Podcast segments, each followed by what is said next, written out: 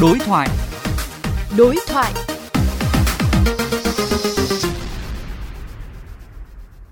Thưa quý vị và các bạn, từ ngày 1 tháng 1 năm 2022, mức đóng bảo hiểm xã hội tự nguyện tối thiểu sẽ tăng, thấp nhất là 330.000 đồng mỗi tháng do có sự điều chỉnh về mức chuẩn hộ nghèo của khu vực nông thôn.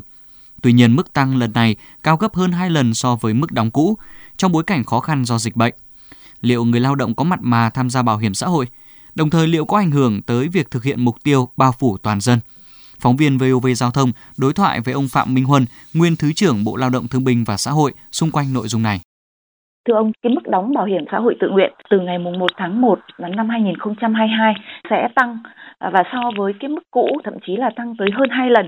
Có nhiều ý kiến lo ngại rằng sẽ gây áp lực về tài chính cho người tham gia bảo hiểm xã hội trong cái bối cảnh mà dịch bệnh hiện nay đang rất là phức tạp và đang gây rất là nhiều khó khăn cho đời sống của người dân ạ tăng cái mức đóng bảo hiểm xã hội thì nó theo cái nội trình. Thì phải nâng dần cái mức đóng lên thì sau này cái mức hưởng lương hưu thì nó mới cao lên được. Còn nếu mà chúng ta cứ giữ nguyên cái mức đóng cũ thì lương hưu sau này thì hưởng nó rất là thấp.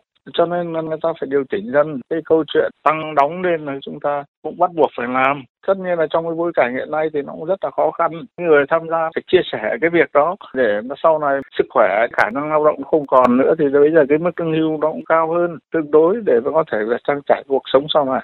Thưa ông, thì việc tăng mức đóng bảo hiểm xã hội tự nguyện là cần thiết. Tuy nhiên thì đây liệu có phải là cái rào cản khiến cho cái mục tiêu mở rộng diện bao phủ bảo hiểm xã hội toàn dân sẽ khó thực hiện hơn?